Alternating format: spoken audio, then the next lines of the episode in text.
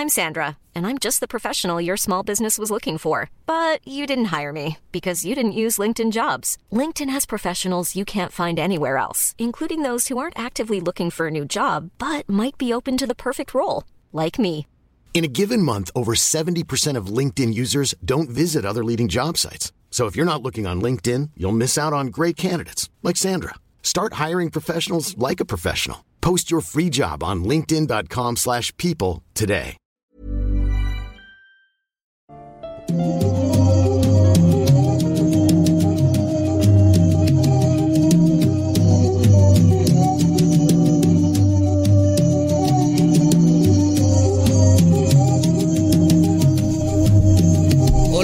¿Cómo están? Bienvenidos a una noche más de Noctámbulos. Estamos bien, estamos vivos, estamos de regreso y estamos juntos porque hemos estado encerrados aquí desde hace dos semanas en la oficina y pues sin salir a ningún lado porque estamos en cuarentena. Así es, así es. Estamos aquí ya encerrados. Por favor, no nos regañen. Ya sé que ya va a llegar alguien a decir, se Sí, supone que están en cuarentena porque están pegados. Pues es que el, el escenario no es tan grande como para que estemos 14 metros de distancia cada quien.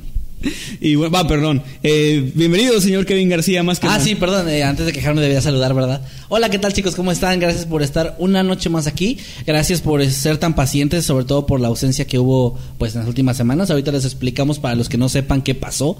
Pero gracias por estar aquí una vez más. Vimos que ya había mucha gente en espera ahorita. Sí. Gracias, chicos, de verdad, gracias. Muchas gracias, se ve que nos extrañaron, espero, o nos estaban esperando para, para lincharnos o algo así. Tal vez. El señor Jimmy también está con nosotros. Jimmy, ¿cómo estás? Muy bien, estoy listo para reponer todo, toda la ausencia que hubo durante las últimas semanas. Eh, esperemos que este podcast valga la pena y que toda la gente se pueda sentir de, cierta manera recompensada por nuestra ausencia. Vamos a hacer nuestro mejor esfuerzo para que estén muy entretenidos y más que nada que la pasen muy bien en este podcast porque sé que eh, pese a los tiempos que estamos viviendo, pues hace falta un poco de pues de que nos distraigamos de todo lo que Entretenimiento. entretenimiento. Claro, no estar pensando todo el tiempo en el en esa cosa que nos censura YouTube si mencionamos. Eh, estar pensando en otras cosas, entretenerse un poquito. Ya sé que me toqué el ojo, me dio comezón, perdónenme, me van a estar regañando que porque me toco los ojos.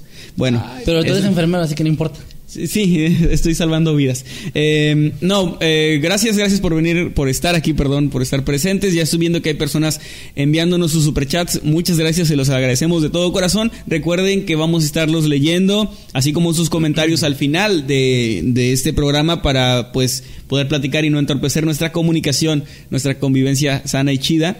Y bueno, al final estaremos leyendo superchats, saludos y todo eso que ustedes ya, ya saben. Un agradecimiento muy especial a Gallo con Tenis, a Pito de Burro y a Sáquenme de Venezuela, nuestros amados moderadores, que ya enloquecieron de poder, ya tienen ahí como que están, están fans. armando una revolución. Tienen clubes de fans que están en contra de nuestro... Sí, O sea, de nuestro podcast. comparten memes en el grupo sobre ellos y todo. Sí, más que de nosotros. Sí, de hecho Eso sí. está bien chido, eso Muchas, está chido. muchas gracias a los que se unen al grupo también. Gracias si nos están escuchando por Spotify, a los que se están, nos están viendo ahora en vivo por, por YouTube. Eh, estamos transmitiendo una hora antes para el resto del país. Aquí en el norte ya son las 8. Pero en el resto del país son las 7, así que no queríamos transmitir tampoco más tarde para nosotros porque era un poco contraproducente.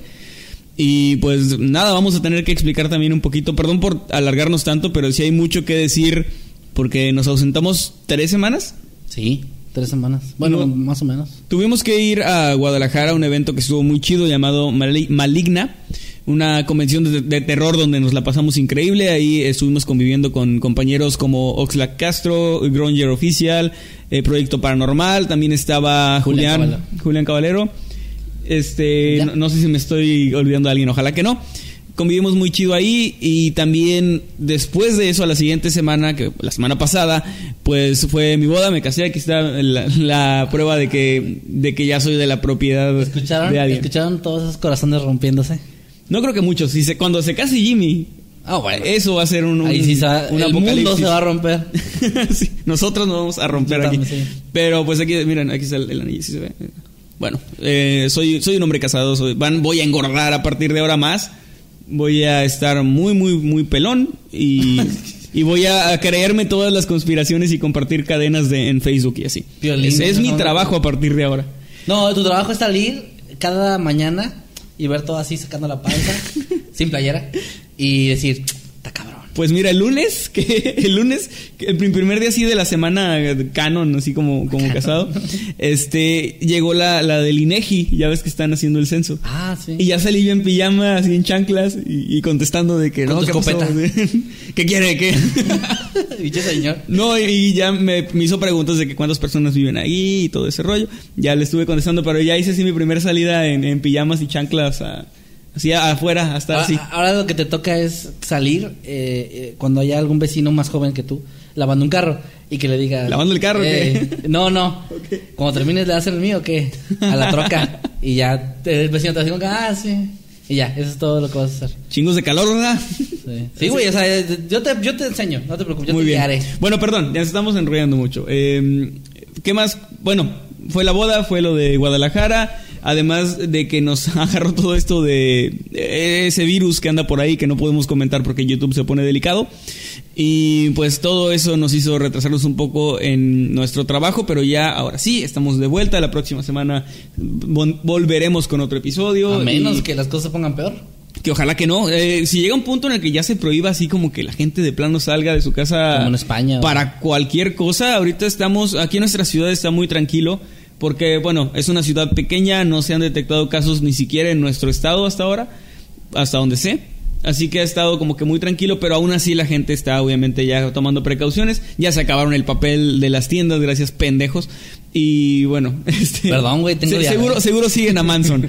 pero Wow. ya, ya vi algo de AMLO, güey, ya. No, no, todos no, no. encima. Creo No, que no, no. buscabas la oportunidad de meter a Manson en esta conversación. Sí, ¿verdad? De alguna Sí. manera. Bueno, ya vamos a empezar. Vamos a empezar, vamos a empezar. Tenemos temas muy buenos, muy interesantes de, de- de todo aquí para, para ustedes. ¿Quién quiere comenzar, señores? Todos faltamos. Todos tenemos que empezar. Pues. Bueno, empezamos al mismo tiempo. Bueno, a ver. No, yo empiezo. Yo empiezo. Bien. Me, me gusta mi tema y creo que es bueno para empezar. No, A los otros que traías no te gustaban, eran así de... este, No, los de ustedes no me gustan. Ah, sí. Por eso mejor yo ya me voy. ok, ya, perdón. Ok, fíjense, este, este tema me llamó mucho la atención. De hecho, eh, yo te comenté hace rato si ya lo habíamos mencionado porque me sonó mucho, pero creo que simplemente lo había leído antes. Eh, habla sobre la familia Soder, o Soder, no sé cómo se pronunciará, eh, y una extraña desaparición que ocurrió en 1945. Esta era una familia mm, de 10 miembros más los, el papá y la mamá, que en esa época pues era bastante común esas familias súper gigantescas, ¿no? Y hay algo aquí que se pone muy interesante sobre un incendio y y sobre algunos miembros de esta familia, pero les voy a dar un contexto un poquito más atrás para que vean de dónde viene como toda la historia. Giorgio Sodu es un inmigrante, era un inmigrante, que había nacido a principios del siglo XX en Cerdeña, una ciudad o un municipio de Italia, y que había migrado a Estados Unidos en su adolescencia junto a su hermano en busca de mejores, bueno, de una mejor vida, que es algo muy común de antes, la gente se iba a Estados Unidos todo el tiempo. Pues hasta ahorita creo. Bueno, todavía, pero creo que antes era como muy, muy común que se fueran a, o sea, cambiaran toda su vida para Estados Unidos, o sea, como que era todo el plan y por eso Estados Unidos se llenó de tanto, tanto inmigrante. Y bueno, en esta época, ya estando ahí, no tardaba mucho tiempo en encontrar un trabajo y conoció a Jenny Cipriani, que también como él era un inmigrante de Italia y que había ido cuando, se había ido a ese país cuando ella era niña. Cuando se conocen, se vuelven novios, se casan un tiempo después y aquí hay una explicación de por qué dije primero que era Soder y ahora Sodu. Sodu es como el, el apellido italiano, pero cuando llegaron ahí se lo tuvieron que cambiar. Era algo que pasaba mucho, que la gente se movía el apellido para que sonara más estadounidense. Sí. Y se volvieron en italoamericanos y se quedaron en Fayetteville, en Virginia Occidental, en una pequeña colonia de italoamericanos, como dije antes. Ahí fue cuando tuvieron y criaron a sus 10 hijos, que son John, Joseph, Mary, George, Maurice, Marta, Luis, Jenny, Betty y Silvia. Robert, siendo el último de estos hijos en nacer, nació en 1950, pero lo que les voy a contar a continuación ocurrió cinco años antes de su nacimiento. En la Nochebuena de 1945 se desató una tragedia que iba a cambiar como el destino de esta familia para siempre. Pues ese día, ya por la noche, toda la familia se fue a dormir. Al ser tantos miembros de- en, esa, en esa familia, en una casa no tan grande, bueno, era de dos pisos, pero era más o menos pequeña, se dividían y algunos de ellos dormían en la parte de abajo y algunos arriba. En la parte de abajo dormían los padres junto a Silvia, John, Mary y George Jr., mientras que arriba dormían Maurice, Marta, Luis, Jenny y Betty. Cinco de estos niños dormían en, eh, divididos, esparcidos en las habitaciones de la segunda planta. En ese día en específico, lo único que estaba ausente era Joseph, el más grande de todos, porque estaba enlistado en el ejército. Y aparte en el 45 pues ya había estallado todo la, lo de la Segunda Guerra Mundial. Ya estaba hasta por terminar, creo. Sí, ya iba terminando, pero igual seguía allá. El punto es que eh, Nochebuena terminan de cenar, se van a dormir y cerca de la una con 30 de la madrugada el teléfono de la casa suena. Se despierta Jenny, la mamá, a responder la llamada, pero al parecer es una llamada equivocada, o sea, no, no contesta nadie al otro lado, después de unos segundos cuelgan y pues ella simplemente vuelve a colgar el teléfono y se percata ahí de dos cosas extrañas. La primera es que la puerta frontal estaba abierta, no tenía seguro, o sea, no había alguien no la había asegurado, que era algo muy común. Eh, o sea, todas las noches el papá se ponía a cerrar todas las ventanas, cerrar todas las puertas y al parecer esa noche se le había pasado la de enfrente, algo que es extraño. Y también la puerta, no, perdón, la luz de las escaleras estaba encendida. Ella simplemente pensó que a lo mejor se les había pasado, que era un error, no pasaba nada. Cerró la puerta y volvió a la cama. Intentó quedarse dormida, pero al paso de unos minutos escuchó un golpe que parecía provenir del segundo piso, como si alguien se le hubiera caído algo en el suelo. Aunque no, no sabía exactamente qué tipo de sonido era, ella lo sintió como un ruido hueco. Y momentos después empezó a percibir el olor del humo o sea, ya, ya era algo muy claro, entonces se levanta, despierta a su marido y a los niños que están con ella y cuando quieren levantarse para salir corriendo se dan cuenta que ya las escaleras se encuentran en llamas y también la segunda planta. Entonces salvan a los niños que tienen abajo, salen corriendo y empiezan a gritarle a sus hijos, a los cinco hijos que estaban en la segunda planta les empiezan a hablar para que intenten bajar, pero el acceso, como dije, estaba completamente bloqueado, las escaleras ya estaban ardiendo en llamas. Entonces, lo primero que se le ocurre a George, el padre, es ir por una escalera que siempre ponían en la parte de atrás de la casa, era como el lugar de esa escalera que no se encontraba ahí en ese momento. Sospechosamente, la escalera no estaba ahí, estaba desaparecida. Entonces, eh, intentan, mientras él hace eso, la mamá intenta llamar por teléfono a los bomberos, pero la línea de teléfono está cortada, algo también muy sospechoso.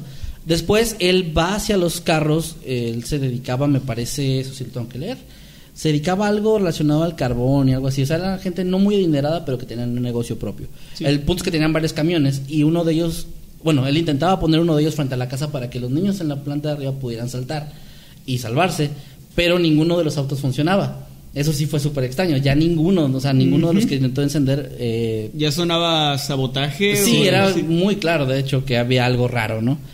Y además, en ningún momento escucharon a sus hijos gritar por ayuda ni nada. O sea, simplemente cuando ellos les hablaron no hubo respuesta. Y en todo este tramo eh, de tiempo que les digo, no se escuchó nada.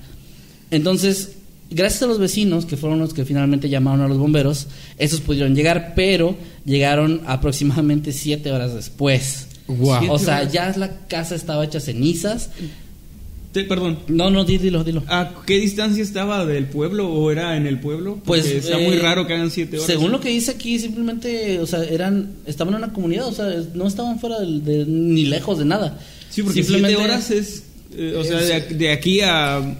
De aquí a Monterrey se hacen cuatro horas, güey. Yo podría añadir que esas siete horas se deben al- a la misma razón por la que otras cosas también estaban Ajá. saliendo mal. Quizás algo o alguien estaba saboteando también eh, el tiempo que los bomberos tardaron de alguna manera, aunque bueno, esto es lo que tengo hasta el momento.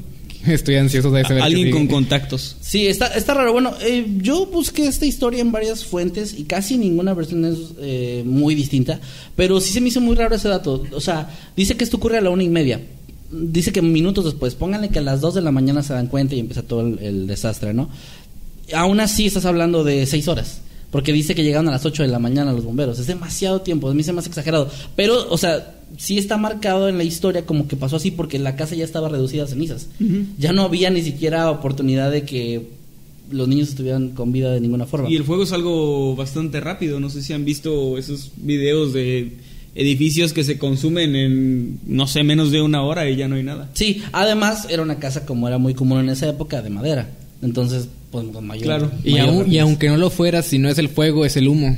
Sí, que termina sí, acá por mata. acabar, sí, con la vida de una persona. Y bueno, continuando con la historia, pues obviamente todos supusieron que había pasado una de dos cosas. Los niños se habían asfixiado con el humo o se habían carbonizado, o sea, estaban muertos de una u otra forma, ¿no? No, no había forma de que se salvaran porque nunca los habían visto salir.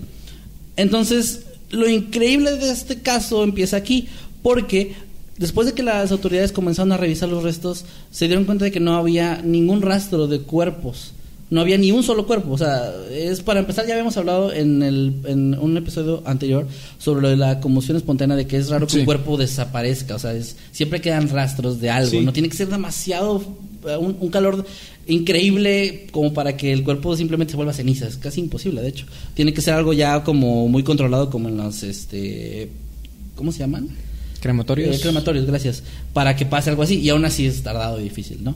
Entonces, no encuentran ni un solo rastro. Y aún así, después de una semana de investigación, la policía y las autoridades dan el veredicto de que los niños murieron ahí. Y la persona a cargo de la investigación, eh, a pesar de que, les repito, no encontraron ningún resto, so- eh, hicieron la hoja de defunción de los cinco niños y los dieron por muertos. No hubo ninguna investigación más. Así que sin eso. más. ¿Y qué causa le pusieron? ¿No, no dice ahí? Ah, ahí va, ahí va esa, esa parte también. La causa que pusieron eh, como causa del siniestro fue un cortocircuito, cortocircuito eléctrico. Pero los, los Soder, Soder, perdón, rápidamente desmintieron esto porque decían que en el momento en el que la casa se estaba incendiando había luces encendidas. Entonces un cortocircuito no pudo haber provocado, se hubiera apagado todo. Sí.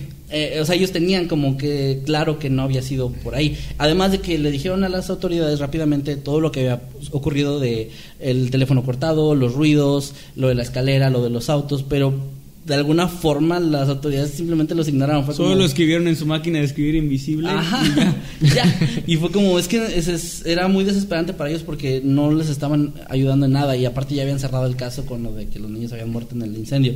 Lo cual fue también muy sospechoso porque eh, daba a entender que había algo detrás con alguien con poder o algo que estaba cerrando todos los huecos, ¿no? Pues dices que tenían un negocio y eso, eso puede traer muchas, muchos enemigos, ¿no? Sí, pero hay algo más específico, ahí les va. Ya que pasa esto, ya que dan a los niños por muertos y todo esto, los padres contratan a un investigador privado que empieza a buscar más información porque pues, tuvieron que hacer por su cuenta la investigación que la policía simplemente no quiso hacer y ocurrieron aquí varias cosas. Bueno, antes de esto también ellos le dijeron a la policía que habían ya después de- del siniestro platicaron con el resto de la familia y entre todos recordaron algunas cosas extrañas que habían ocurrido antes del incendio. Como por ejemplo, unos meses antes un vecino había ofrecido a la familia un seguro de vida, pero el padre George se negó, ya que eh, para él eso era como un gasto de dinero a lo tonto. Y empezó a en una, o sea, ese intento de venta terminó en una discusión muy acalorada en la cual el vendedor literalmente le dijo, su casa se va a convertir en humo y sus hijos van a ser destruidos. Y usted va a pagar por sus sucias opiniones sobre Mussolini. Ahora, ¿por qué mencionó lo de Mussolini? Eso es persuasión de vendedor. Así, sí, como que no, no, sí está bien. Aquí está mi firma. Bueno, ahí les va porque lo de Mussolini, porque lo comento. Eh, George Sader era conocido como antifascista y había criticado públicamente en varias ocasiones al dictador italiano Benito Mussolini. O sea, en diversas ocasiones había hablado mal de él, había hecho declaraciones públicas, etcétera. Aunque esta persona no era nadie famoso, pues era como conocido por eso. Entonces este vendedor de alguna forma sacó eso en esa discusión y fue de esas cosas que recordaron como súper sospechosas, ¿no? Qué valiente en ese momento de decir una opinión política así abiertamente porque eran tiempos donde si tú tuiteabas, perdón, si tú decías algo este en contra de algún político se te aventaban encima. Lo bueno que eso pues ya ya no ocurre en estos tiempos eh, pues más civilizados. Claro, sí, ya no te linchan de ninguna manera. No, no. Y No bueno, te cancelan. además de este detalle que es clave, había otros tantos, como por ejemplo, unos días antes de Navidad, los hijos mayores de la familia habían visto a un hombre desconocido que estaba en un auto frente a la casa y que parecía estar vigilando constantemente a la familia, pero en especial a los más pequeños, los parecía seguir hacia su colegio, aunque nunca hizo nada, como que notaron esa presencia inusual ahí cerca de su casa.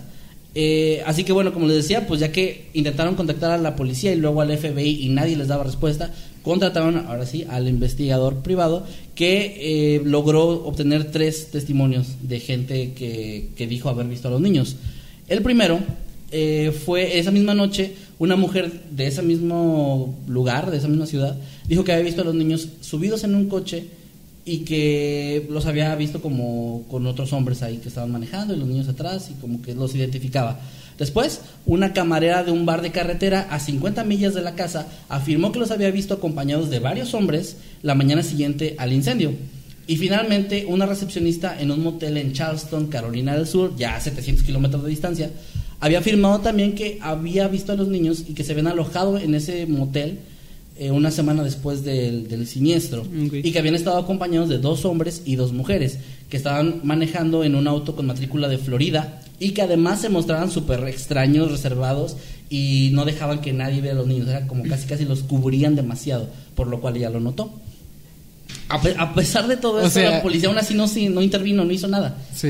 O sea, tenían todos No, no, no, no, no, los niños están muertos, ya lo dijimos aquí en el dictamen, ¿no? Ajá, es como, no, no vamos a investigar. Entonces la familia obviamente llegó a un punto de desesperación en el que ya, ya incluso pusieron eh, un aviso de recompensa de cualquier tipo de información por el paradero de los niños de hasta 10 mil dólares, o sea, fue como lo máximo que pudieron juntar.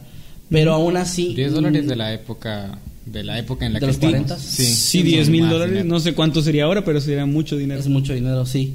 Entonces, finalmente, pues bueno, el último testigo que, sal- que surgió ya tiempo después fue un conductor de autobús que pasó por delante de la casa en, la misma noche del incendio y que afirmó que había visto lo que parecían ser bolas de fuego que habían sido lanzadas hacia el tejado de la vivienda. Oh, La familia, pues después de que lo entrevistaron, pues ya concluyeron que esos artefactos incendiarios eran lo que la mamá había escuchado esa misma Ah, noche, es cierto. los golpes. Eso es de hecho lo que te iba a comentar, que oye, bueno, eso tiene sentido porque entonces no fue ni un cortocircuito ni nada por el estilo, lo que me lleva a pensar de, pues bueno, los niños evidentemente, por todo lo que hemos estado escuchando, pues fueron tomados de la vivienda más que... otra Exacto, esa era la teoría que tenía la familia y el investigador también llegó a esa conclusión de que lo del incendio fue una distracción para que eh, la familia pensara que los niños habían muerto en el incendio, pero todo lo de la escalera y todas las demás cosas daban a entender que en realidad fueron raptados antes de esto y, y por eso era como muy extraño. E- Eso me hace pensar que realmente no era.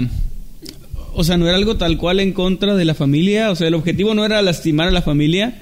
Tal, o sea, no, no el objetivo principal, sino llevarse a los niños. Sí. Porque si quieres lastimar a la familia, solo incendia su casa y es suficiente para.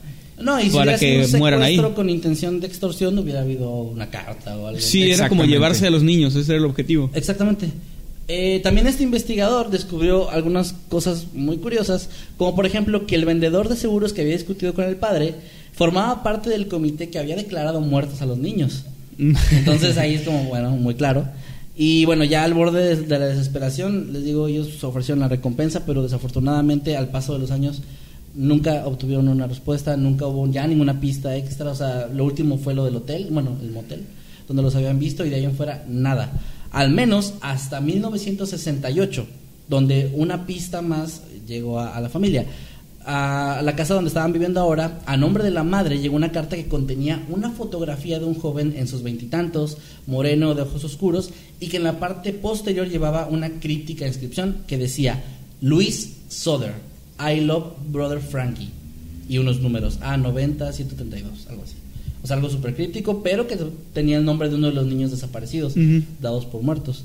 Las autoridades opinaron que eso era solo una broma pesada de alguien y que no tenía ninguna relevancia. Una broma. Oigan, hace como 20 años se murieron unos niños. Déjenme hago una broma con eso, ¿no? Sí, es como, eso fue lo que la Y policía pongo un mensaje súper críptico para confundirlos. Sí. Ajá. No me parece algo, algo hecho con esa intención. Yo, pienso que eh, ese, esa persona que mencionas eh, es la que fue responsable del, del, del secuestro de los niños, pero ¿qué pasó después con estos? O sea, ¿qué fue de ellos? ¿No hay alguna conclusión al respecto? Pues después de que recibieron la carta enviaron a otro detective, contrataron a otro y lo enviaron a Kentucky donde había salido esta carta, pero pues no, no hubo resultados por más que investigaron y todo. Fue como la última pista. Y aunque el joven de la fotografía sí, según los padres, bueno, es que también eso puede ser ya cosa de ellos, ¿verdad? Pero según los padres sí se parecía mucho a su hijo Luis, pues realmente no había nada más, o sea, era como, no, no se obtuvo más información y tampoco nunca se identificó quién era entonces, si no era el niño, quién era este hombre. Y pues nada, ya después de esto ellos siempre creyeron, eso siempre eh, dijeron que lo que había pasado era eso, que alguien nos había secuestrado y que no habían obtenido ninguna ayuda de la policía y sospechaban que quien lo haya querido hacer no nada más tenía vínculos con este hombre que, que vendía seguros y eso que como- es como si fuera yo yo por lo que entiendo como que este hombre vendía los seguros y quien no le quería comprar pues los chingaba así era como una forma de digamos era como una Ajá. retaliación Sí, debieron comprar un seguro. Sí, algo así, este, como la de Cancún. Sí, la de- sí. La- la- bueno, este, O sea, yo entiendo que algo así, y aparte este tipo estaba metido con otras cosas, había como una mafia detrás o algo así, que también involucraba a autoridades, porque pues es súper extraño que ninguna autoridad quisiera ayudar. O sea, Pero naturalmente, pruebas. naturalmente cuando hablamos de ese tipo de cosas, ah, la persona que hace la retaliación, por así decirlo, ah, optaría por bienes materiales o económicos, ¿no? Quizás destruirles la casa o quizás ah, robarles dinero de alguna forma o quizás, bueno, sí, el- un, un secuestro, pero un secuestro como, como se conoce, ¿verdad? No simplemente tomar a los niños e- y, desaparecer con todos. Bueno, es muy extraño. Mi teoría aquí es que a lo mejor lo del, lo del seguro también podría ser un, un paso con eso del, del secuestro, como sacar información. Cuando te ofrecen un seguro o algo así, te preguntan cuántos miembros hay en tu familia, etcétera. A Sí. lo mejor, eh, no sé si es información que se conocía públicamente antes del, del incendio, pero si no, pues a lo mejor eso te da un buen dato de cuántas personas hay y todo eso. Y con la persona que estaba también afuera, eh, actuando sospechosa, tal vez los investigó de a qué hora se dormían y todo eso. Pues es que es algo que sí se había muy trabajado. Es algo que no se vio como... Y que no, en que no es de una sola persona tampoco, o sea, Mm. es como un una grupo. organización y también no creo que sea una venganza tal cual del vendedor, porque tendrían que estar las autoridades y todo el mundo de acuerdo en, en cumplirle un berrinche, ¿no? De, de Sí, hacerle daño a una familia nada más porque sí. Se veía Creo que como hay, algo hay más algo grande. más grande, sí. Exactamente. Y pues nada, el padre George murió después de años de incertidumbre y sufrimiento, un año después de que llegara la última pista, no supo qué pasó con eh, sus hijos jamás, y su esposa murió 20 años después, en 1989, igual, sin respuestas. Actualmente, o bueno, no actualmente, pero en esa época, todavía los hijos y los familiares eh, eh, siguieron investigando, tratando de llegar a alguna conclusión, pero es lo último que se sabe de esta familia, que probablemente pues nunca encontraron una respuesta. Y creo que esto es lo peor. No hay conclusión, no hay resolución, no hay algún tipo de giro que pueda dar claridad a este tema. Es algo que pasó en verdad y no hay tem no- no hay ninguna respuesta porque es como todo en la vida, no, no te lo va a dar todo. y No vamos, probablemente nunca vamos a saber la verdad en sí, pero quizás tenga algo que ver con, con eso que dijiste de Mussolini, los- sobre todo por los tiempos en que, que corrían ahí, donde Sí.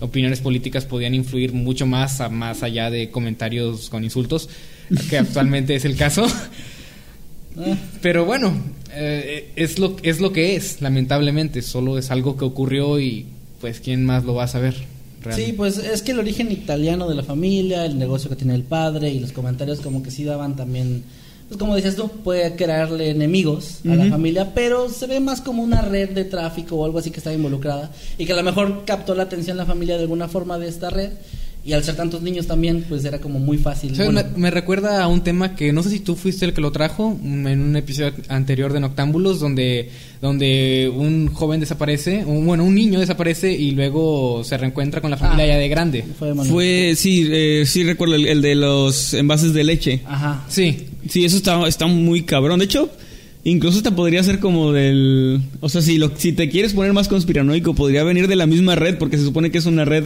de, de políticos y autoridades que viene desde siempre y, y que se dedican pues al tráfico de niños y que Ah. luego a esos niños los entrenan para, Para robar más niños. O sea, está, está muy cabrón.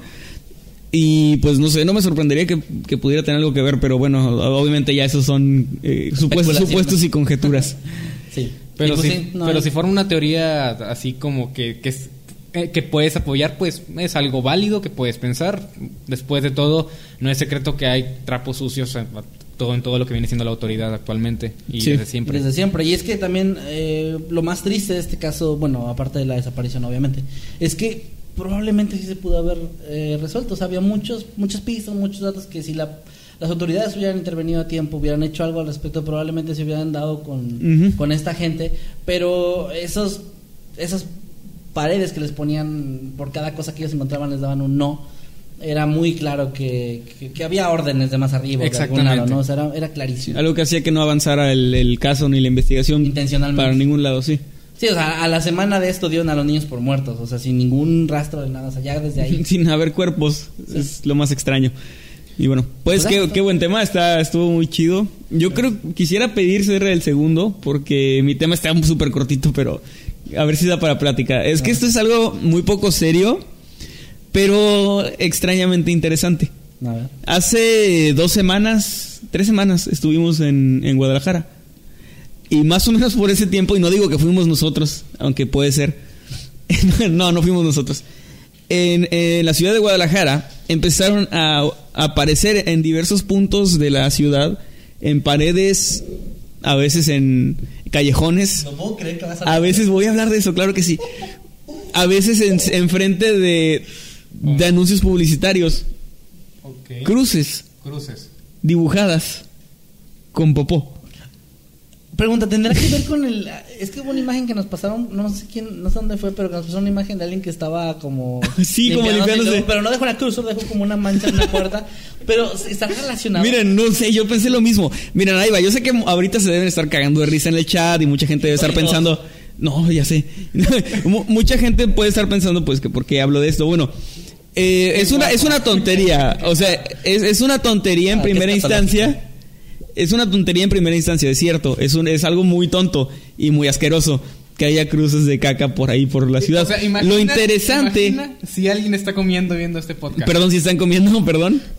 Pero No deberían. no ya saben que no deberían. O sea, la otra vez trajiste de un, del exorcismo este de la niña y. Sí. Y bueno, eso está peor que cruces, inocentes cruces de caca. Eh,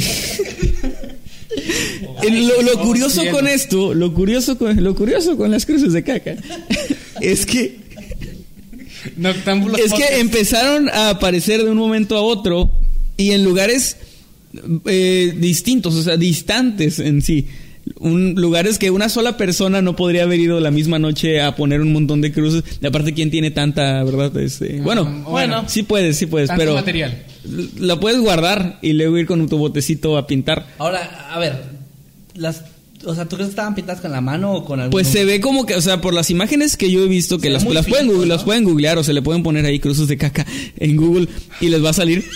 Este. Se ve como que están pintadas con la mano.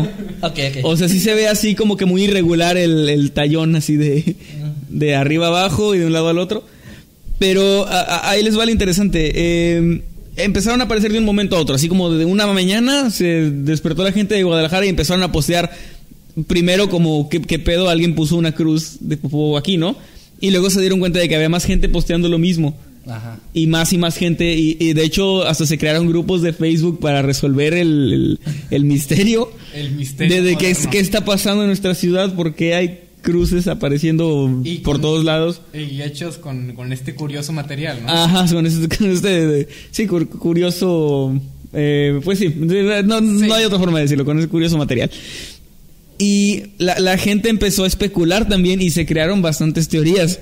Estuve leyendo algunas No mames, y no, no, no, en serio. va desde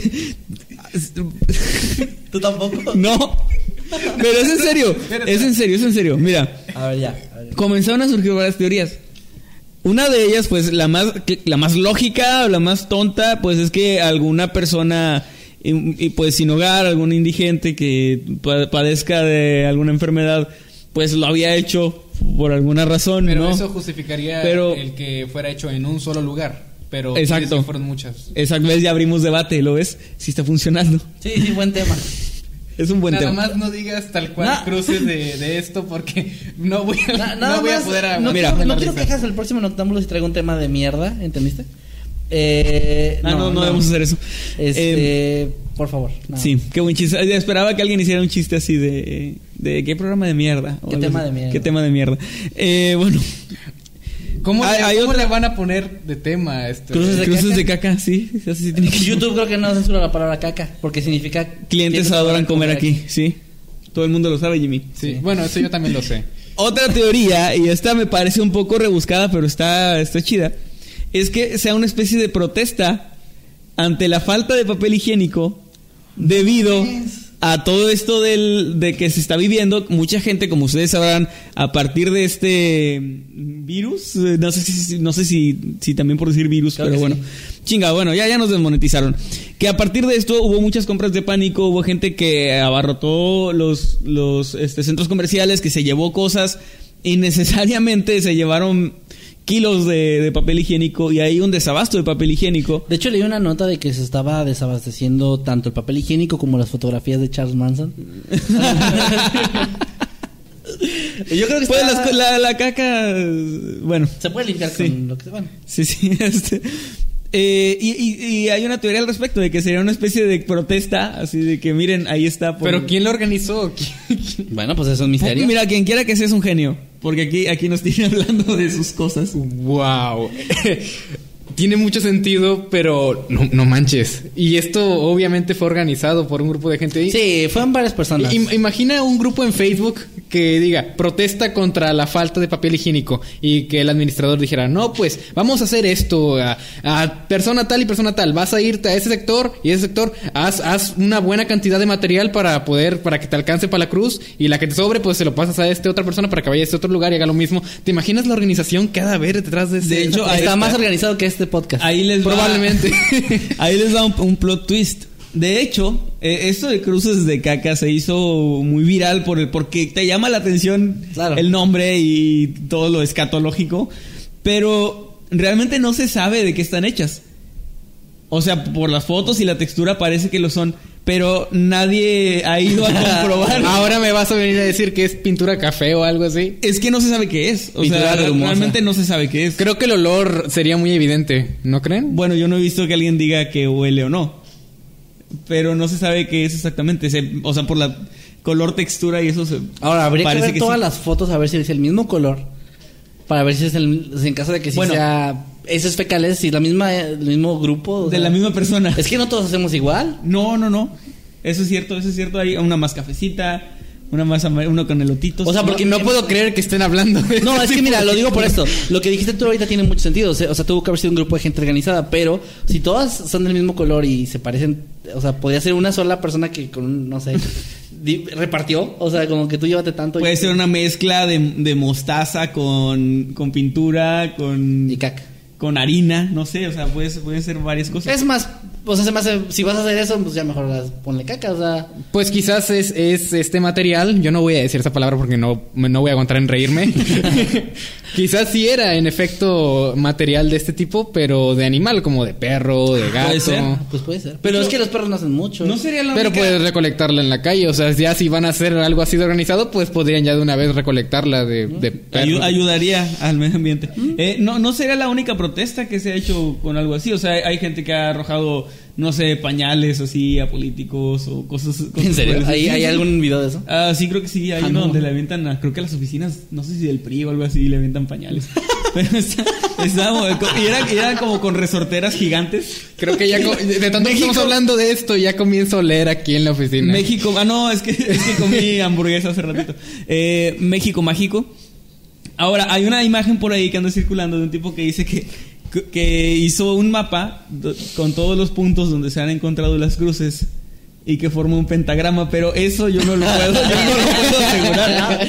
Satánico. O sea, eso yo no lo puedo asegurar. Ahora, hablando en serio, sí hay gente que también cree o teoriza que podría ser algún tipo de, de trabajo como de brujería, porque dentro de la brujería ustedes saben que se utilizan un montón de cosas muy asquerosas Claro. y el excremento es una de esas cosas. Y aquí hay un elemento que no hemos tocado, ¿por qué una cruz? O sea, el hecho de que sea una cruz no es una X, es una cruz. ¿Estaba Y- al revés o algo así? No, no, no, es una cruz No, como una es- T, es como una T. No, no es tan largo, o sea, no está tan marcado como la cruz de. Ah, es la como, la cruz de la Cruz Roja o así. Ajá, es más Como- cuadrada, o sea, por decirlo de alguna forma. Sí. Una Pareja. tacha volteada, Ajá, sí, básicamente, Sí. girada. girada. Eh, pero hay, hay gente que sí teoriza de que entre los, los comentarios que vi, que bien sí podría ser como que algo así de, de brujería, pero obviamente no es una teoría muy fuerte, no tanto como la del vagabundo o como la de la protesta por la falta de papel Esa es la higiénico. mejor, güey. Esa es la. eh, me voy por eso. Protesta por falta de papel higiénico. Es que, es que mira. Bueno, no debería haber dicho eso. Eh, si yo tuviera un grupo de amigos que estuvieran encabronadísimos por el papel y dicen, güey, hay que poner cruces de caca en toda la ciudad. Neta, sí me uniría, güey. O sea, sí estoy encabronado también por lo del papel. Entonces, a mí no se me ocurriría. Pero sí, sí participaría. No con mi caca. pero, pero sí participaría. A ver, antes yo, de que... yo Ajá. opino que si un amigo me dijera eso, yo le diría, oye, ¿y ¿qué tal no mejor a- abrir un- algún tipo de discusión para que las, las personas encargadas de las tiendas limitan eh, la cantidad de papel higiénico Pero que van a estar pasó, vendiendo? Jimmy. O sea, la discusión Sí. ya hay y a nadie le importaba eso, lo seguían comprando, pero pusieron las cruces de caca y todos estamos hablando de eso. Lograron su objetivo. Bueno, ¿cuál es el objetivo? Llamar la atención. Llamar la atención o que en verdad se resuelva el problema. Ah, no sé. pues ahí está. el Poner, poner sobre la mesa el tema y discutirlo. Yo creo que ese es. Un buen tema para noctámbulos. Ese fue el objetivo. Wow, ya caímos muy bajo. Bueno, la verdad es que cuando fuimos a Guadalajara nos pusimos a hacer Incluso- cruces de caca para poder hablar de esto después. Sí. No, no, no, no, no es cierto, porque luego va a ver quién sí se lo cree. Incluso nuestro amigo Eddie detrás de las cámaras está riendo. Y cómo no. Miren, ya sé que por el hecho de, de lo que están hechas las cruces es que parece un tema de mierda. Pero créanme que si el- esto mismo, mismos elementos, todo tal cual ocurrió, pero si fueran cruces de sangre o algo así, eh, estaríamos hablando igual de eso, porque es, es un misterio interesante. De por qué aparecieron cruces de la nada Sí, en, sí, en. Guadalajara. O sea, el misterio ahí está. De lo que esté hecho, es, que es gracioso, pues ya es otra cosa. Ah. Pero el misterio ahí está. Y yo les pregunto en este momento, tú ya me dijiste más o menos, pero ¿cuál es la teoría que más... O sea, a- hablando en serio, que es una broma o que un tipo se organizó con otros para, para hacer una broma colectiva? ¿O a alguien se le ocurrió hacerlo y luego solo nacieron imitadores, que también puede ser? Este, ¿Cuál es lo con lo que ustedes se van? O sea, Vas, ¿cuál es sí. tu, teo- tu teoría o tu teoría? Mi teoría es este tipo de protesta, ah, pues, ridícula, porque hay maneras, aunque bueno, sí funcionó porque llamó la atención, pero yo opino que fue una protesta por parte ver, de personas inconformes con, Solo una vez. con la falta, Por favor. con la falta de Por papel favor, higiénico en las, en, en supermercados. No voy a decir. Así nada más caca. Ok, clientes adoran comer aquí. No, dilo, dilo para que alguien lo edite 10 horas de Jimmy diciendo caca. Algo No, así. no lo voy a hacer, me niego. Es el material. Es que no puedo, me río, no lo puedo tomar en serio. Pues no es para que te lo tomes en serio, no es como que estamos súper serios hablando aquí de, Yo sí. del tema así. Perdón, perdón, disculpe usted, señor. Me ofende. No, Bueno, que ya no dijo. Jimmy que es por lo del... Ok, pero-. Yo me voy por ese lado y no creo que tenga algún tipo de propósito, pues más allá, como tipo brujería o algo así, porque, ah, bueno, no manches. Pero, ¿qué otra cosa pondrías en las paredes, aparte de una cruz, que es algo que se te viene casi a la cabeza al instante? ¿Qué pondrías para la ¿Como protesta? figura o- alguna? Sí, como figura. Para una protesta, Sí. pues creo que igual una, una X, un círculo, es como que lo más. Es que no puedes básico. escribir, o sea... es- Bueno, de que puedes, no, no lo retes. No, bueno, o sea, ¿cuánto material ocupas para escribir? Oh, man. De que se puede, se puede. Bueno. Pero sí, creo que lo más, o sea, figuras básicas. Triángulos, círculos, hexágonos. Y quizás sencillamente optaron por, por, por cruces, o en este caso Era pueden lo más sencillo, ¿no? Cruces, sí. Y pues yo. Pero ¿por qué no una X? ¿Y por qué no una cruz? Porque tú mismo lo dijiste, no son, no es una cruz como tal, ¿verdad? Como Sí, no, no es una cruz religiosa, ¿no? Es como tipo, como las ambulancias, ¿no? Que mencionan, la Ajá, cruz, como la roja. Cruz Roja. Podrían ser sencillamente marcas, ¿no? Marcas de material de este tipo en ¿Y las si paredes. Es un, y si es un, una marca así como una señal Hijo de puta, estaba pensando lo mismo. entre, entre vagabundos de aquí se puede cagar o algo así. Estaba pensando que era como una marca de aquí algo. Ajá, como una marca de ¿Qué tal para si entre ellos qué de tal que si miren aquí cuando yo marque con mi cuando yo marque aquí esta pared con mi cruz es que se puede hacer cierta cosa en esta área. ¿Qué O tal sea, si es una, una marca para los aliens? Tal vez. Así como de aquí. Pistas de aterrizaje. Es que, sí, en serio, sí hay marcas entre indigentes y así. eh, he visto que tienen como marquitas de que eh, aquí puedes conseguir comida o aquí hay baño. Este, ese, ese tipo de cosas, ¿no? ¿Ok?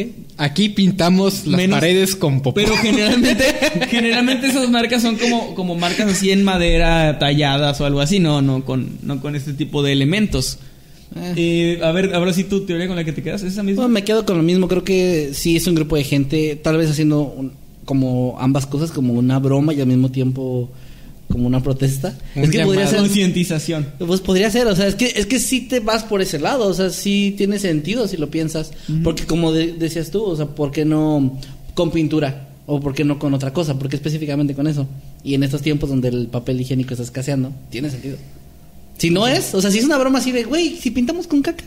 Pues no sé, o sea, a lo mejor sí, pero pues yo me imagino Lo que es- curioso, creo que llama más la atención por lo que está pasando ahorita en el mundo, entre tantas cosas extrañas, raras y malas que estamos viviendo, eh, pues surgen estas cruces. Imagínate que todo lo que pase en 2020 quede en la historia por lo de las cruces de caca. O sea, que ese sea el, el el año... año de las cruces de caca. Ah, sí, sí, me acuerdo de Pues ese año. podría ser, no sé. Y bueno, pues ah, ahí está el tema, gente. No, créeme que le pensé para traerlo porque sé que no es nada eh, Ético, serio, eh, respetable. Ajá. Ajá. Nada de eso. Pero no sé, o sea, quería que yo- hablar del tema. Es que yo creo que sí es interesante, solo el hecho de que, de que involucre esto es como un poco... Es como que no puedes decirlo sin reírte. Es lo que te digo, el tema no te lo puedes tomar en serio por de lo que están hechos las cruces. Sí. Pero el hecho de que aparezcan cruces en diferentes puntos de una ciudad sin explicación de un día para otro y que no se sepa por qué, ya es en sí interesante, al menos para mí. Y pues ahí queda, ahí queda el Es tema. interesante, pero, pero bueno, ¿qué más podemos decir al Gente, respecto? por favor vayan al grupo de Noctámbulos si aún no se unen o si ya están unidos y pónganos ahí cuál es su teoría acerca de estas misteriosas cruces que aparecieron pues hechas con excremento en la ciudad de Guadalajara. ¿Creen que se expanda al resto del país? ¿Qué, qué crees? Mm, no sé. ¿Creen que esto, y si esto llega a China, o sea, así como eso nació en China y luego llegó hasta Latinoamérica, capaz si esto nace aquí y llega hasta China, Entonces es un virus que hace a la gente hacer eso. como esa, esa fiebre que hacía bailar a la gente Ah, bueno. hasta morir. Ajá, algo así. Puede ser, ese es un tema muy bueno para Y después. por favor que tu tema sea serio. Sí, por favor, tráenos algo serio, Jimmy. Que tu tema no sea Ah, una afortu- mierda. Afortunadamente, bueno, afortunadamente no vamos a hablar de, de cosas que involucran a heces fecales, pero vamos a hablar de algo que quizás no sea algo como para reírnos, porque es algo que de lo que mucha gente cayó víctima. Hubo, hubo gente que salió, salió herida debido a este caso. Sea. Y creo que esto se debe más que nada a la desinformación y a, lo fácil que la gente se cree muchas de las cosas que, que ven en internet. Y esto es algo, digamos, no histórico, pero es algo muy conocido, algo que pasó hace, hace ya una década, creo. Y O sea, algo relevante, pero no al nivel de las cruces de caca. no, no al nivel de las cruces de caca, pero... Ya lo dijo, lo pero- dijo, dijo caca. Lo dijo. Sí, guarden el minuto. Guarden ahí, por favor. Ya, esto. puedes continuar y no vamos a volver a mencionar eso. Nunca más. Ya, perdón. Ya. Por- por favor, Eso no hagan eso, es ¿eh? Por favor. Ya, ya.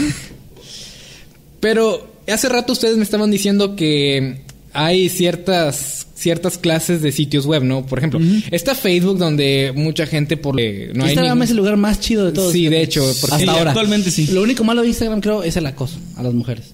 Eh, Bueno, quizás podría sí, ser. eso sí tengo entendido que hay mucho, pero de ahí en fuera no es tanto como no es más que en otros sitios. Entonces Instagram está seguro. Sí, son redes sociales que componen nuestra sociedad, pero hay gente que le gustan las cosas un poco más extrañas y es donde vamos a entrar nosotros el día de hoy. Esto- Estoy más que seguros que ustedes están familiariz- familiarizados con 4chan. Claro. Es un sitio donde básicamente hay las reglas que hay son muy mínimas, muy muy mínimas y de hecho creo que debería de haber un poco más de atención por ese lado, pero creo que ese es, ese es por entre comillas la magia de este sitio. El punto es que lo que les voy a hablar el día de hoy tiene que ver con, con esa página porque es aquí donde ocurrió lo que les estoy a punto de contar. Es una publicación que, según aquí es, esto, estuve viendo, ocurrió el 19 de febrero del año 2010. O sea, ya tiene bastante tiempo que ocurrió, pero las consecuencias siguen estando para el recuerdo. Se trata de un post, como muchos de los que hay en 4chan. ¿Ustedes no se, no se acuerdan de algún tema que causó algún tipo de polémica o caos en Internet que haya nacido en 4chan? Recuerdo más como tipo. eh, no, no, no sé si se llaman conspiraciones. eh, organizaciones más bien de personas para joder a algún famoso o algo así. Eh, ¿Fueron ellos los que hicieron que ganara un concurso una escuela de Alaska o algo así para que Ah, fuera Pitbull? ¿O es era que Reddit? Entre Reddit y 4chan han hecho varios de esos. No sé cuál es cuál. Eh, hubo uno de Justin Bieber que hicieron que se supone que el concurso lo ganaron en un lugar bien lejos, así, pero no fue. Hubo uno de Pitbull, De Pitbull en de Alaska. Alaska. Sí. También hubo uno de Mountain Dew de que iban a nombrar una nueva, un nuevo sabor de la marca. Y creo que ganó algo así como Hail Hitler o alguna madre así. Sí, también a Taylor Swift que la iba a ganar una un concierto, una escuela y la mandaron a una escuela de sordos. Estuvo bonito ese- ese resu- eso al final porque ella donó mucho dinero ahí. sí, entonces sí es cierto, ya dio una donación. Pero bueno, sí, ha habido varios escándalos. Sí, bueno, entonces creo que esto es como importante de mencionar, ¿no? Porque es en 4chan donde ocurren muchas, muchas cosas de este tipo, ¿no? Y creo que este post fue demasiado transgresor.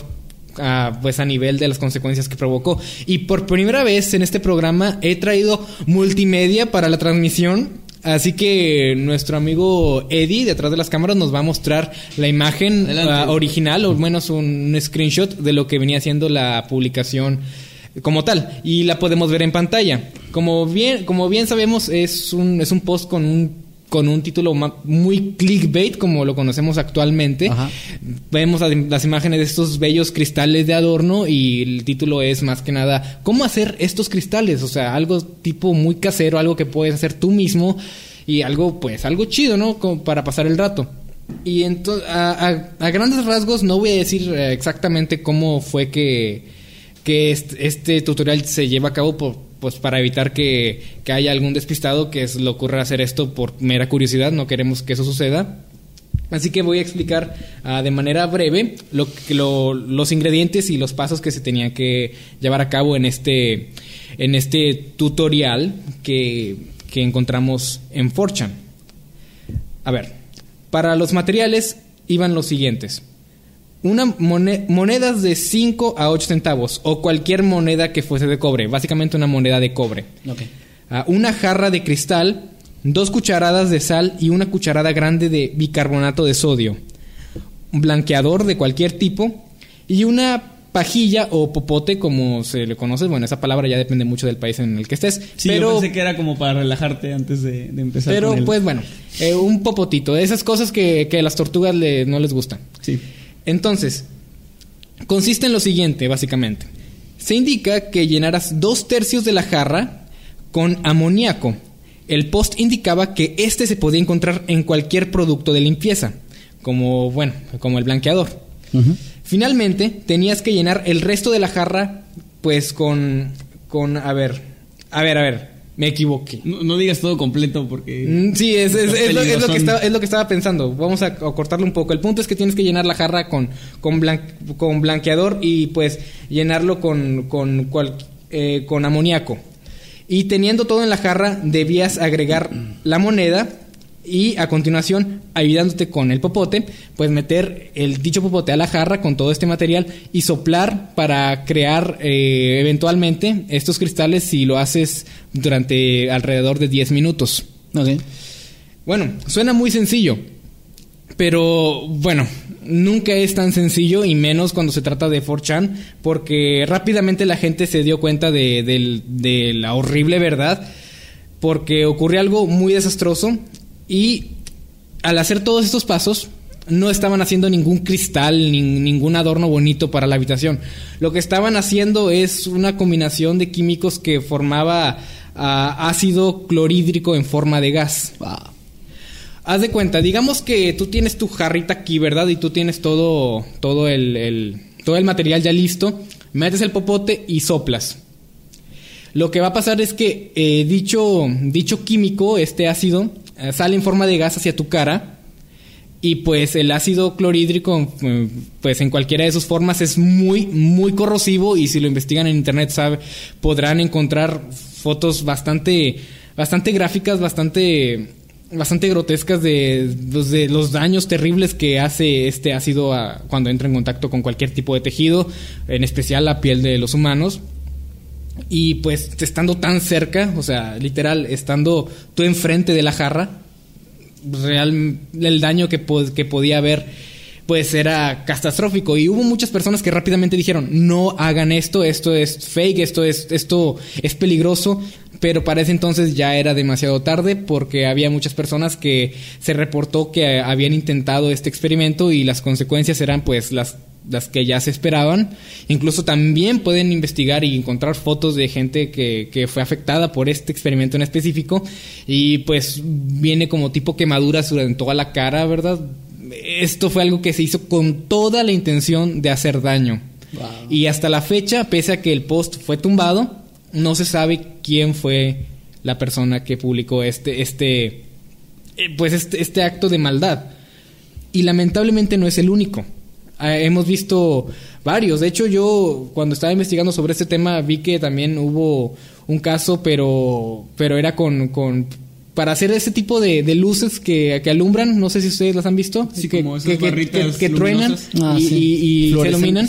Bueno, sí, pero tipo caseras, pero obviamente también hab- había gato encerrado ahí y pues se desaconseja seguir cualquier tipo de tutorial que no esté de cierta manera como que avalado por gente que sepa sobre, sobre lo, que se está haciendo. Y creo que me pareció un tema bastante, bastante feo. Creo que, creo que muchos en, en la en el chat ya conocerán de qué iba este tema, pero mucha gente salió herida debido a este a esta publicación de 4chan y pues quiero aprovechar esto para pues como un consejo, ¿no?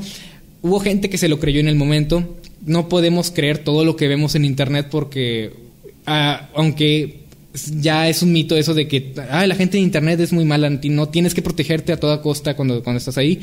A pesar de que eso es un mito, ah, pues también, como todo en la vida, hay porcentajes de gente que sencillamente quiere hacer daño. Y este tutorial es, un, es una prueba viviente de ello. No sé qué piensan ustedes al respecto. Fíjate, ahorita que dijiste, viene, eh, creo que llega con mucha relevancia tu tema porque actualmente con todo lo que está pasando del virus y etcétera, he visto muchas publicaciones de gente, incluso he visto memes de gente hablando sobre gel antibacterial casero. Incluso ah, decía, hay memes que son como de una mano así este quemada que dice, "Yo probando mi gel que hice con un tutorial de internet." Lo toman a broma, pero este tipo de casos nos demuestran que de verdad hay gente que solo entra a internet para dejar todo el odio que probablemente tienen en su vida, intentar hacer daño y tristemente hay mucha gente incauta que cae eh, ya no es tan común como antes, creo que entre más pasan los años la gente se vuelve un poco más avispada en ese sentido, pero nunca falta la señora de 40 años que es nueva en Facebook y que no sabe qué onda. Y pues sí es un consejo que les podemos dar no nada más para ustedes. Si ustedes que nos ven son jóvenes, pues saben más o menos cómo se mueve Internet. Pero si tienen algún familiar que usa mucho Facebook y que se la pasa compartiendo cosas y se cree todo lo que ve, tengan cuidado porque no falta que alguien haga esto mismo con algo de gel antibacterial y que termine siendo algo corrosivo. Algo de hecho, yo, yo escuché algo, algo, al respecto. No sé si fue verdad, pero era una publicación no de un tutorial en sí de ese tipo, sino de, de alguien que advertía de no sigan este tutorial, no, no cheque cuál era exactamente, pero pero el punto es que si lo hacías también era algún tipo algo que te hacía daño en tus manos entonces ya, ya está pasando es, que es algo es algo común que que haya gente pues no sé o sea nunca falta un hijo de puta que quiere aprovecharse de, alguna situación para, hacer daño. Y muchas veces lo ven como humor, no sé, un humor muy torcido, muy retorcido. El, hacer este tipo de cosas como que creen que realmente, espero yo, que creen que realmente nadie lo va a hacer o como que, o, o como que es muy lógico, pero obviamente no todos sabemos de química, no todos sabemos de de muchas cosas y muchas veces también son niños los que ven esto que también es responsabilidad de los padres pues lo que lo que sus hijos ven en internet pero eh, alguien me contó de hecho hace no mucho de que su familia estuvo a punto de, morir por una de estas cosas porque uno de, de, los niños de la casa había visto un como tutorial de una especie de como de ritual pero era para hablar con hadas o algo así Ok. pero no, no sé bien qué era lo que implicaba pero uno de los pasos era, antes de dormir, abre todas las, las llaves del gas de la estufa. No mames. Wow. Básicamente. Oh, Obviamente un niño que no sé, tendría 6, 7 años, pues era, ah, ok, pues no. Sí, no, no lo entiendes. No, no, no te llega a la mente que eso es algo súper peligroso.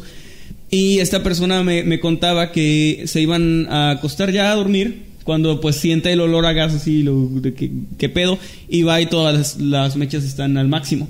Obviamente, al estar dormidos en una casa que donde está todo cerrado, este, pues hubieran muerto, hubieran muerto esa, esa noche y afortunadamente se dio cuenta del olor a tiempo. Pero el niño no lo puedes culpar porque no lo hizo con una mala intención, pero también a dónde delegas esa responsabilidad, ¿no? Obviamente el del post es un, es un hijo de puta que incluso debería de ir a la cárcel, creo yo, por ese tipo de cosas. Sí, sí, sí. Pero también está esa responsabilidad de lo que de lo que ves no sé esta es, es, es, como cuestión de todos no es que mira de lo que ven es muy difícil porque realmente ya o sea tienes que estar como literalmente el 100% con tu hijo. Ni siquiera o sea ni siquiera los, los padres creo este que tenemos niños pequeños o sea pequeños menos de tres años estás al 100% viendo la caricatura que está viendo, porque pues claro, o sea, le puedes dejar la, la caricatura a la película y, y, si te aburre algo, pues también te pones tú a hacer otra cosa o estás ocupado con algo y no estás como prestando el 100% de atención.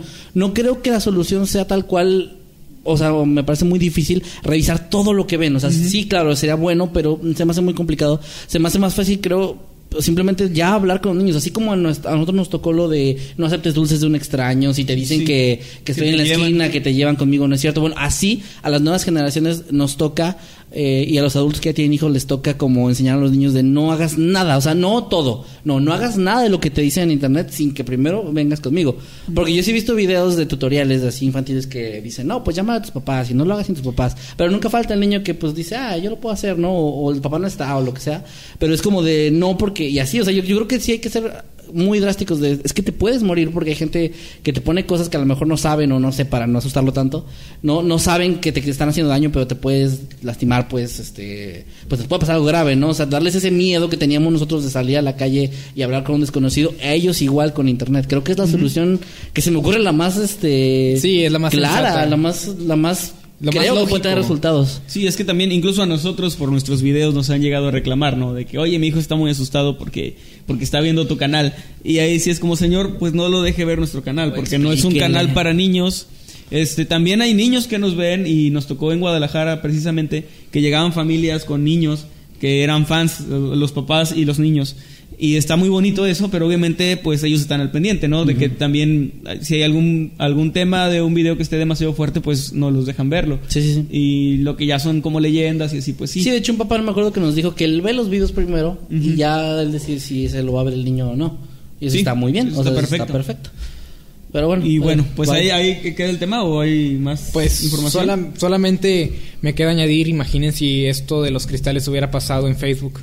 No, no, olvídate. O sea, si en 4chan, siendo 4chan, ha causado tan, tanto, tantas consecuencias, imagínense ustedes en un lugar mucho más como Desinformado. desinform- Ah, es que en como 4chan, Facebook. en 4chan sí hay mucha gente que sabe de todo. O sea, hay mucha gente que sabe de química o de cosas militares o no sé, de supervivencia. Sí, Pero sí. en Facebook está la- las personas, no, no, no que sea gente que no, que no sepa nada ni nada de eso, sino que es la persona común. O sea, la persona que está en su casa, que va de- al trabajo. O sea, todo el mundo que- tiene Facebook. Exactamente, entonces está la gente más vulnerable en ese sentido.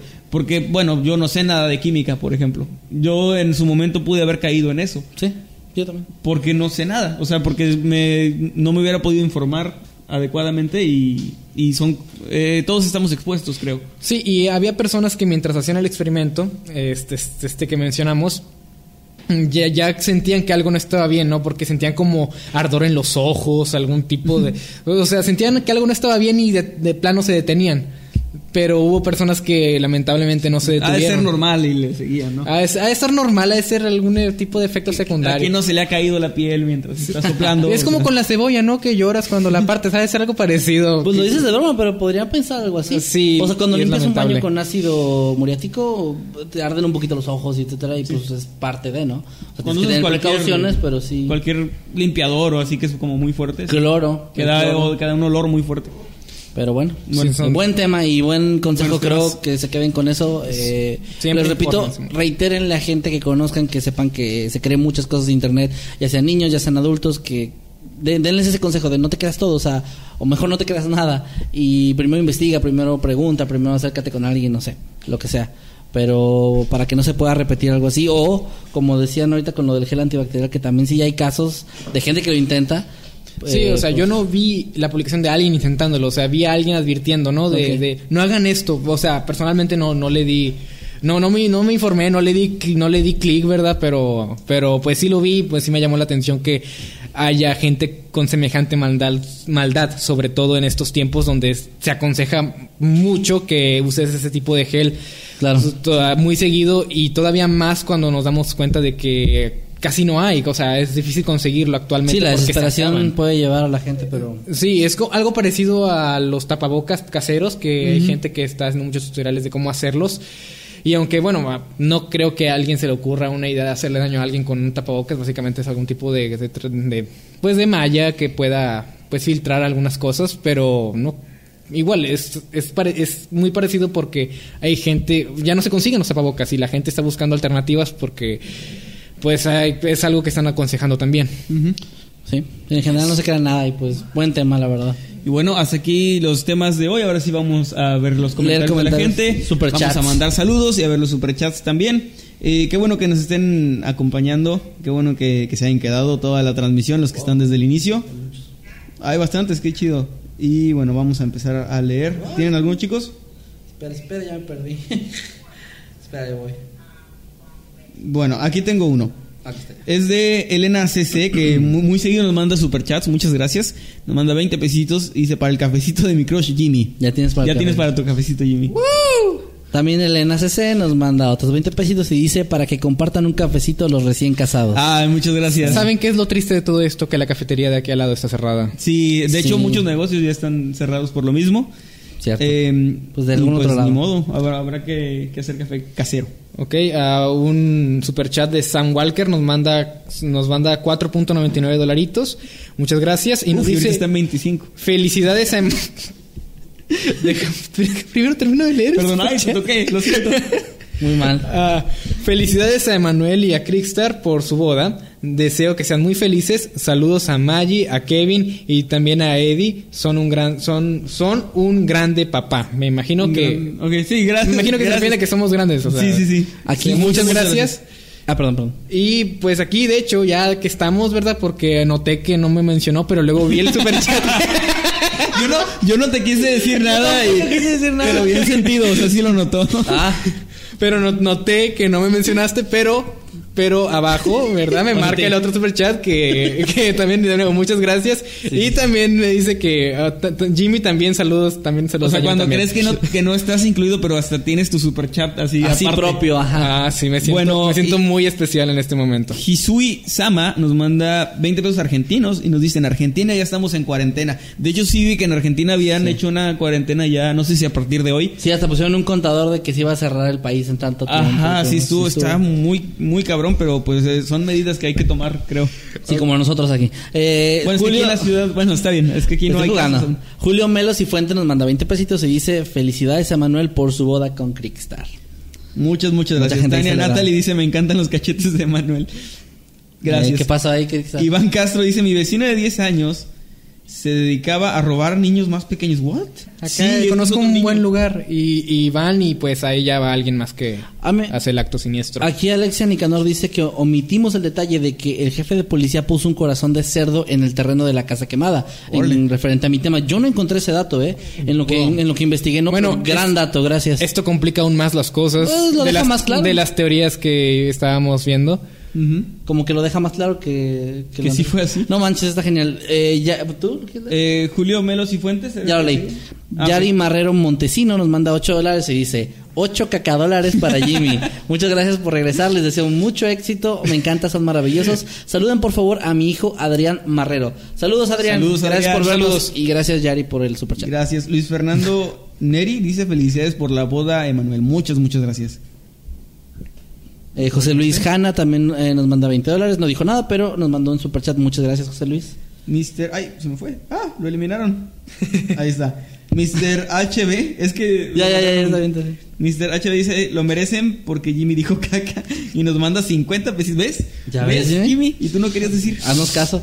Ilse B nos manda 50 pesitos y dice saludos a todos chicos, ya se les extrañaba. Ya sé, yo, yo no sé ustedes, pero yo estaba ya muy desesperado. Te- Sí. Ya quería venir a hacer noctámbulo. Sí, yo también ya estaba como Ya que es- ahí, ahí nada más pues en cuarentena, ¿no? Mi dosis, mi dosis semanal. Eh, José Luis Hanna nos da 20 dólares, no nos dice nada. Ya, ya, ya, Ah, ya lo has leído. mencioné. Disculpa. Qué grosero, ni te acuerdas. Sí, sí, verdad. A ver. Dice Ari, Ari AB, te amo Jimmy, aunque digas caca. Aunque. Aunque, Sí, aun- o sea, ese es tu- aunque tu, defecto es lo grosero que eres. María May nos mandó 50 pesitos, no dice nada, pero nos mandó 50 pesitos, muchas. o sea, yo soy el grosero, pero ustedes estaban diciendo caca durante toda. Pero nosotros no somos guapos. Es cierto. A la gente no le importa Sí. lo que haga la gente fea. Yo puedo hacer lo que yo quiera y nadie, a nadie le va a afectar porque Bueno, estoy feo. ahora y- sí porque estás casado. Ah, bueno, sí. Bueno. No tengo comentarios. ¿Por qué se demoraron? Dice Marco Silva. Bueno, ya lo explicamos al principio. Hace dos semanas estuvimos en Guadalajara en una convención y la semana pasada el señor Emanuel contrajo nupcias con Crickstar. Así que pues estuvimos ausentes por esas razones. De hecho, ya este para los que les interese, porque me estaban preguntando algunas personas, eh, voy a empezar a subir fotos a Instagram de la boda y todo eso a partir de la próxima semana, porque no, no, no hemos ido por ellas. Con, con todo esto que está pasando, Claro. no hemos ido a recoger las fotos de- del evento, pero ahí estará. La, la única que hay es esa donde Crickstar no está sonriendo y que todo el mundo dice que si Ya nos casamos sé. a la fuerza. Eh, sí, miren, yo, bueno, ahí va un poquito de contexto. Es que publiqué dos fotos, una del evento y una de la boda.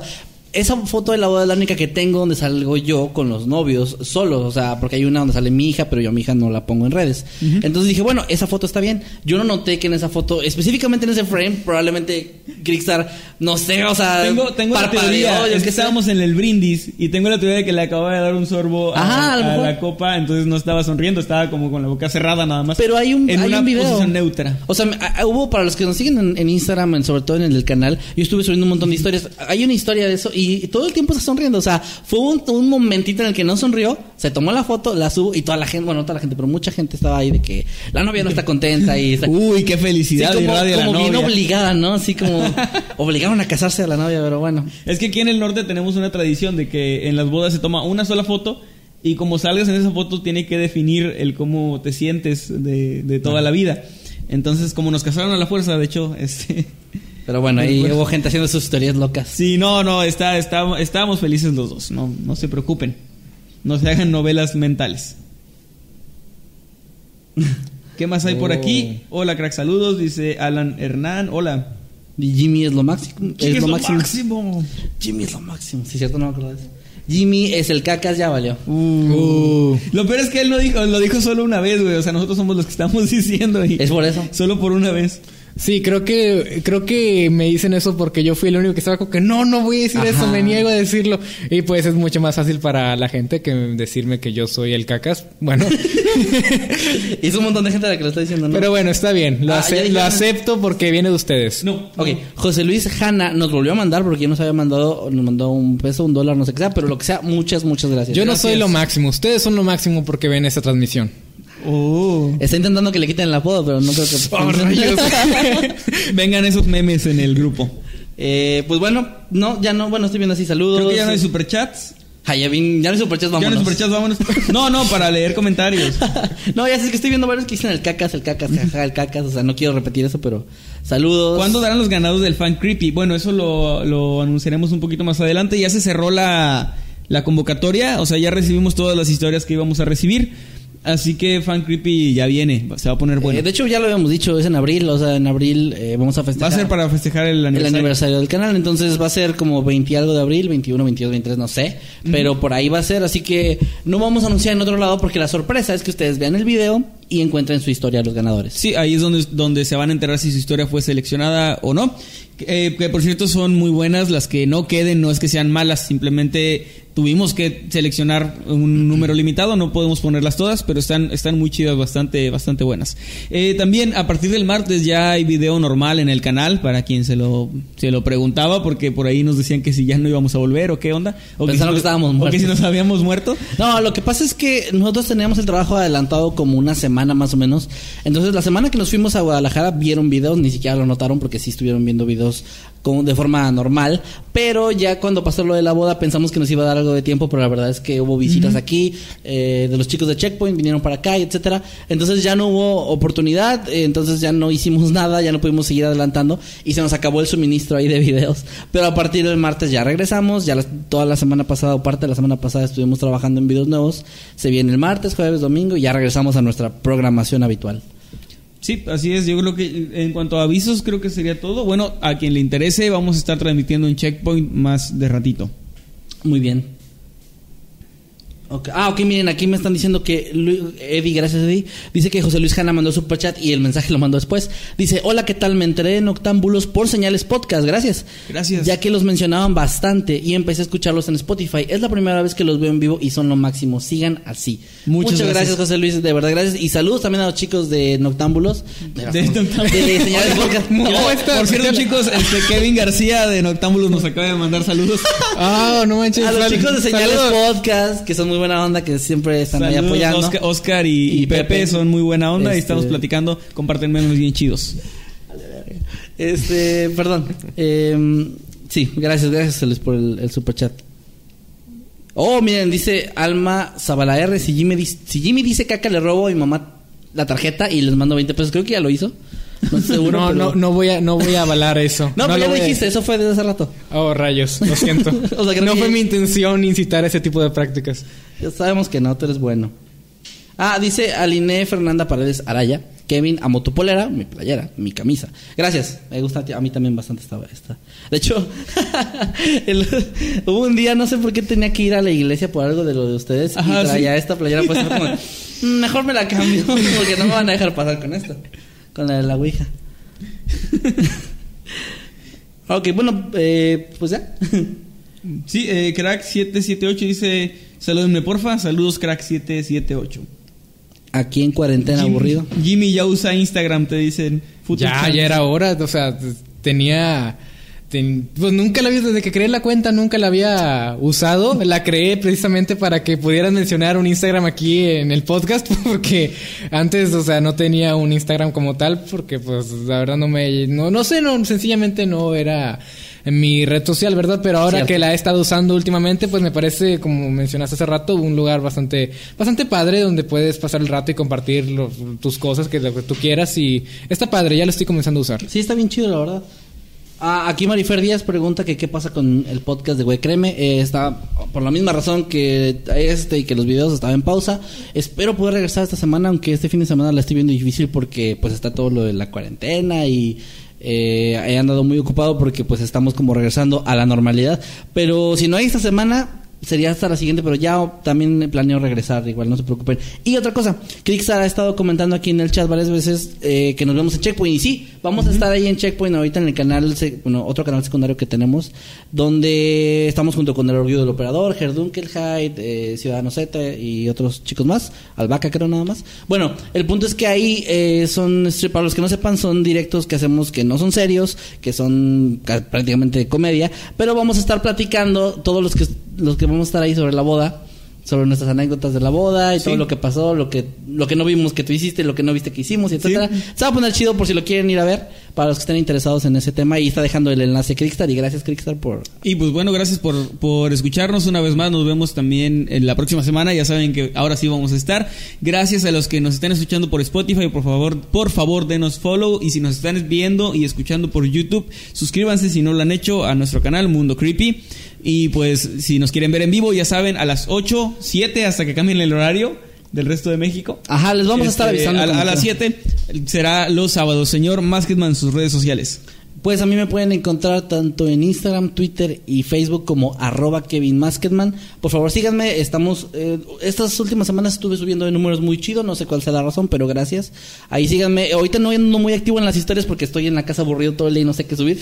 Pero creo que voy a empezar a hacer directos o preguntas y respuestas, algo para mantener ahí a la gente entretenida con la cuarentena. Otra cosa ya antes de, de este, terminar con lo mío.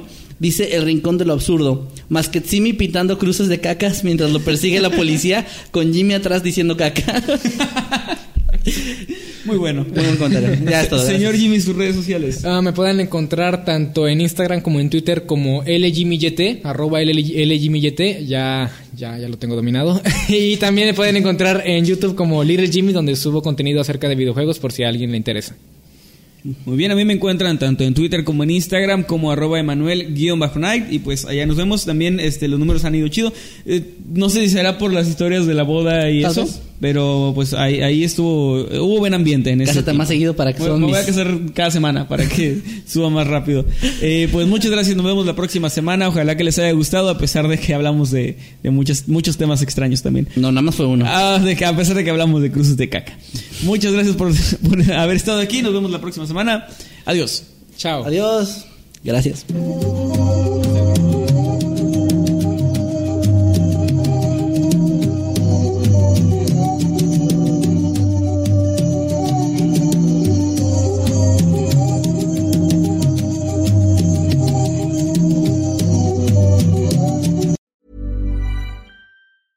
Planning for your next trip? Elevate your travel style with Quince. Quince has all the jet setting essentials you'll want for your next getaway, like European linen, premium luggage options, buttery soft Italian leather bags, and so much more. And is all priced at 50 to 80% less than similar brands. Plus, Quince only works with factories that use safe and ethical manufacturing practices. Pack your bags with high-quality essentials you'll be wearing for vacations to come with Quince. Go to quince.com slash pack for free shipping and 365-day returns.